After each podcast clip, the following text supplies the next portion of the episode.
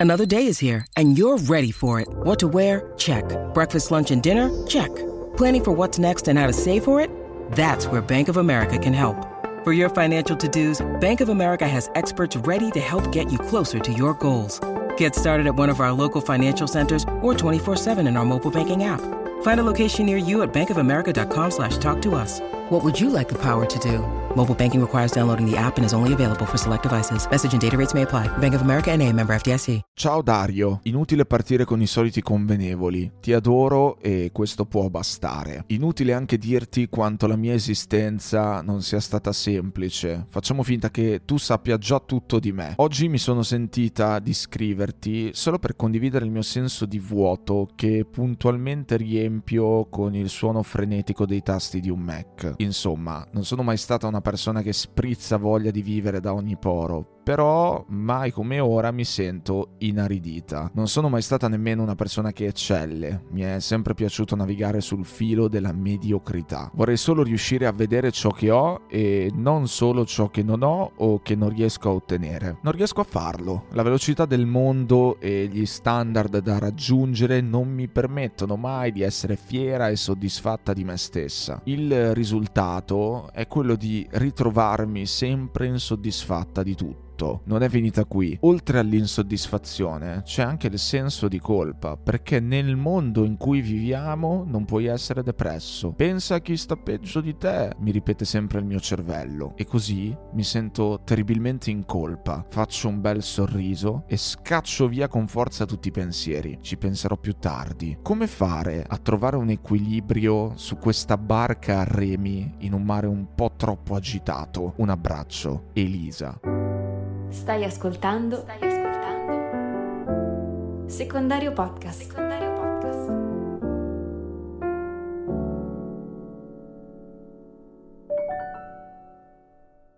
Ciao Elisa, visto che hai tagliato corto sui convenevoli, faccio lo stesso anch'io. Grazie per avermi scritto e questo può bastare. La tua mail ha attirato la mia attenzione perché quella frase che continuamente ti ripeti in risposta al tuo senso di insoddisfazione, pensa a chi sta peggio di te, è proprio una di quelle frasi su cui piace riflettere a me, ossia una di quelle frasi standard, fatte, preconfezionate che tutti abbiamo detto o che ci siamo sentiti dire almeno una volta nel corso della nostra vita. Pensa a chi sta peggio di te. Sai cosa ho sempre pensato di questa frase io? Che fosse una gran cagata di frase. È una sorta di malcomune mezzo gaudio in versione più esplicita e personale. I motivi per cui penso che sia una gran cagata di frase sono principalmente due. Innanzitutto perché non produce alcun effetto benefico concreto. Dire a una persona che sta male, pensa a chi sta peggio di te, è come mettersi a suonare il clacson a ripetizione per far diventare verde il semaforo. Totalmente insensato. Totalmente insensato perché invitare una persona a pensare a qualcos'altro per distrarsi da qualcosa che la tormenta in un certo momento molto semplicemente non funziona. Avrebbe molto più senso invitarla a svolgere un'azione sulla quale si può esercitare controllo o comunque aiutarla a concentrarsi su qualcosa di pratico, di effettivo, di fattibile. È come quando hai davanti una persona agitatissima. Mica serve a qualcosa dirle di stare tranquilla. Devi aiutarla a calmarsi giocando di concretezza e non proponendole dei pensieri alternativi. Nel caso del pensare a chi sta peggio, peggio poi non c'è soltanto un errore di forma, ma c'è anche un errore di contenuto. Non solo c'è un invito vago a pensare a qualcos'altro, come se in certi momenti fosse davvero possibile farlo meccanicamente, come se esistesse un pulsante che permette di passare da un pensiero all'altro così, ma c'è pure un invito vago a pensare a qualcos'altro di ancora peggiore, che se ci pensi è una roba che non ha nessun senso, è assurdo. Hai la febbre? Eh, allora pensa a chi ha la febbre e ha pure il vomito. Sei stata tradita dal tuo ragazzo? Eh, pensa a chi è stata tradita dal suo ragazzo con sua sorella. Non bastava sentirsi dire di pensare ad altro, che già era una cosa insensata, no. Devi pure pensare a qualcosa di peggio. Il secondo motivo per cui la frase pensa a chi sta peggio di te è una gran cagata di frase riguarda il fatto che una frase simile, se proprio deve produrre un effetto, produce un effetto negativo. L'effetto che produce è infatti quello di svilire e delegittimare la condizione della persona che sta male. Crea automaticamente una classificazione per gravità dei problemi. Ti getta dentro a una sorta di competizione dei malesseri umani. Ed è chiaro che c'è chi sta peggio di te, perché c'è sempre chi sta peggio di te sempre. Quindi ne esci sconfitto o sconfitta in partenza da questa competizione. Tutto questo mi fa venire in mente una parte di uno dei racconti che ho scritto nel mio primo libro, Non ti ho chiamato amore ma ti ho pensato tale, e che ora ti vado a leggere perché c'entra.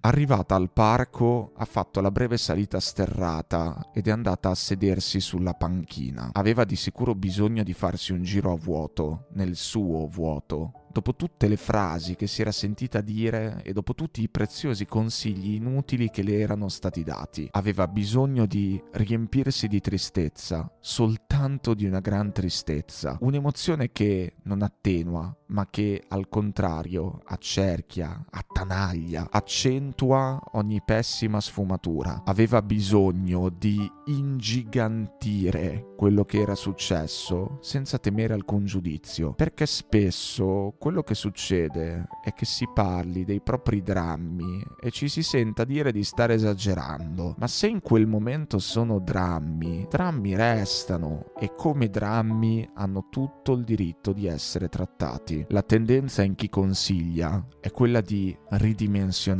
di ridurre al minimo, di esortare alla calma e non si può certo dire che sia sbagliato come atteggiamento, solo che in certi frangenti non si ha voglia di essere lucidi, piuttosto di sprofondare lasciando che sul dovere di controllo prevalga il crollo.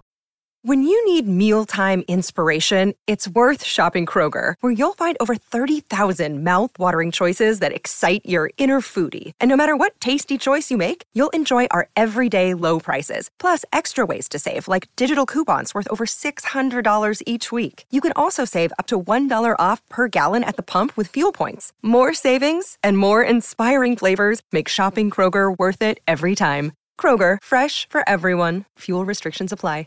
E vabbè, oltre a questa autocitazione, mi viene anche in mente la parte finale dell'episodio che ho registrato un po' di tempo fa con Natasha, quello nel quale mi ha raccontato che cosa significa vivere un disturbo alimentare. Una delle cose che lei si era sentita di dire a un'ipotetica persona che sta attraversando un disturbo alimentare fu questa. Abbiamo dentro, si ha dentro, o tu che ascolti hai dentro una sofferenza che vale eh, che, che, se ne dica, anche se, se la senti tu, indipendentemente dal fatto che non sia visibile, indipendentemente dal fatto che non sia percepita, se la senti tu esiste ha un valore. Se la senti tu esiste e ha un valore. Credo sia esattamente questo il punto, nonché l'aspetto dal quale una frase come pensa a chi sta peggio di te ci allontana, mettendo chi sta male nella condizione di stare ancora peggio perché è costretto o costretta a interiorizzare il proprio malessere sotto forma di colpa. La parte peggiore, quella più deleteria per se stessi, è che ragionando in termini di chi sta peggio, non ti puoi prendere mai cura del tuo malessere e dargli le attenzioni che si meriterebbe, perché subentra immediatamente il senso di colpa che ti fa allontanare da come ti senti. È proprio come scrivi tu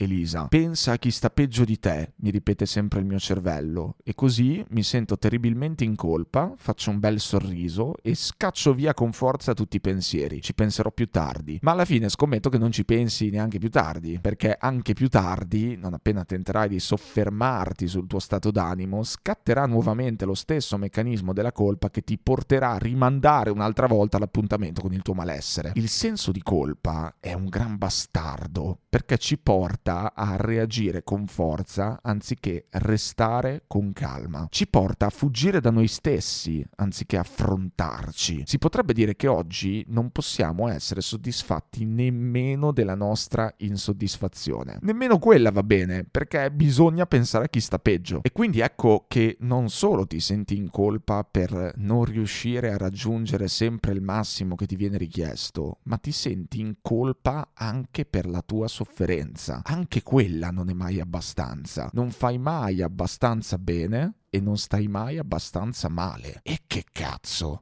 Ma come fare a trovare un equilibrio su questa barca remi in un mare un po' troppo agitato? Forse permettendosi di smettere di remare e abbandonarsi alle onde, almeno ogni tanto. Mentre tutto quanto ti spinge a procedere in un verso, andare nella direzione opposta. Secondo me potrebbe essere questa una chiave di lettura, fare l'opposto di quello che ti verrebbe automaticamente da fare. Se quando provi del malessere ti scatta il senso di colpa perché pensi di non potertelo permettere quel malessere, come se fosse un lusso riservato a pochi stare male, e quindi ti viene da metterti a remare ancora più forte per non pensarci, per cercare di anestetizzarlo, allora fai l'opposto. Tira i remi in barca e pensaci, occupatene. Certe volte, per non dire sempre, andando contro le proprie reazioni automatiche, che nella maggior parte dei casi sono orchestrate da meccanismi che abbiamo interiorizzato nel corso degli anni, come appunto potrebbe essere quello di ripetersi di pensare a chi sta peggio quando si sta male, magari perché ci è stato ripetuto fino allo sfinimento durante la crescita, andando contro le proprie reazioni automatiche, interrompendo i propri automatismi, si fanno delle scoperte veramente formidabili. O comunque, se anche non si fanno delle scoperte formidabili, ci si avvicina a sé. Ti racconto quello che mi è successo qualche giorno fa. Era sabato e stavo veramente da schifo. La mia testa non connetteva e il mio fisico non rispondeva. Mi sentivo a pezzi sotto ogni punto di vista. Non riuscivo a fare niente che non fosse fare niente. Ho provato a fare una serie di attività, tra cui leggere, scrivere, studiare, guardare un film, uscire a correre, ma tutte quante senza successo, completamente invano. Non ce la facevo proprio. Nel giro di qualche ora mi sono accorto che stavo continuando a passare freneticamente da un'attività all'altra alla ricerca di qualcosa che potesse finalmente distrarmi e calmarmi. Più cercavo, meno trovavo, più aumentava il senso di colpa di non trovare niente da fare. Il fatto che non riuscissi a fare niente, che non avessi né testa né corpo ad assistermi neanche per guardare un film, mi aveva azionato un qualche tipo di allarme interno anti-inoperosità. Scattato l'allarme, mi si è subito inserito il pilota automatico e una grossa fetta di me ha iniziato ad agitarsi di brutto, cercando in tutti i modi di fare qualcosa per compensare il senso di colpa che stava crescendo dovuto al fatto che non riuscissi a combinare niente di niente. Ma in quei momenti è un cane che si morde la coda, perché più cerchi di addormentare il senso di colpa,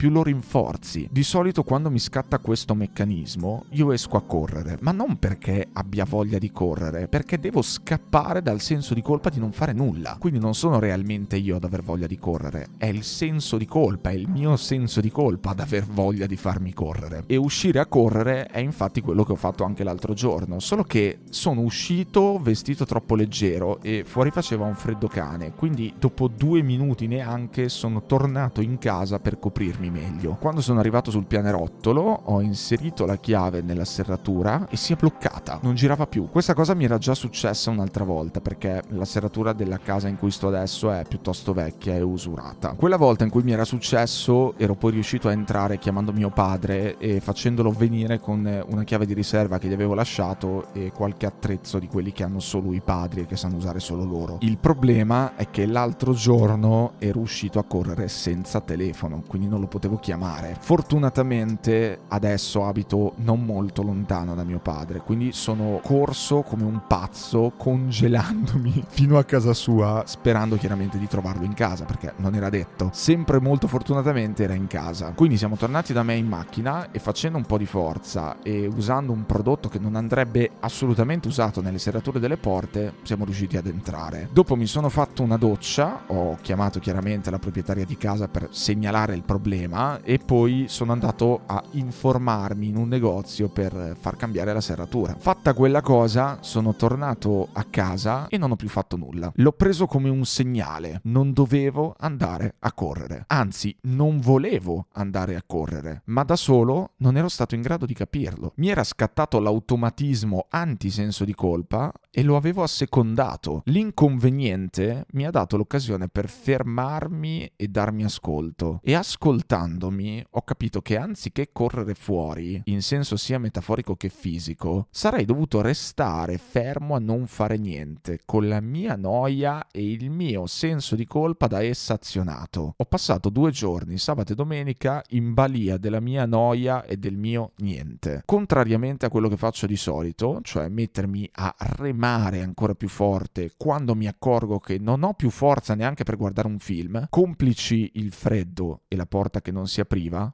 ho tirato i remi in barca, mi sono arreso. E sai che cosa ho scoperto? Che ne avevo assolutamente bisogno, che il mio cervello e il mio corpo avevano bisogno di una pausa per rigenerarsi, che avevano bisogno proprio di quella noia, di quel niente che il mio meccanismo automatico interno aveva subito cercato di respingere. Come? Con il senso di colpa. Il senso di colpa racconta e nasconde sempre qualcosa. La mia recente esperienza personale, quella che ti ho appena raccontato, è una conferma del fatto che davvero provare a spezzare l'automatismo dettato dal senso di colpa è qualcosa di fondamentale. Quando ti scatta il senso di colpa per come ti senti, non scacciare via con forza i pensieri, non pensarci più tardi, non dare retta al pilota automatico, rimani dove sei, tira i remi in barca. Il solo modo per trovare un equilibrio su questa barca a remi in un mare un po' troppo agitato è abituarsi a capire quando è il momento di smettere di remare,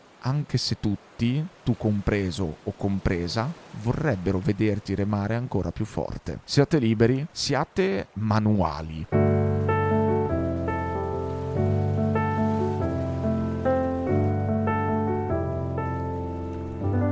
Hai ascoltato? Hai ascoltato? Secondario podcast.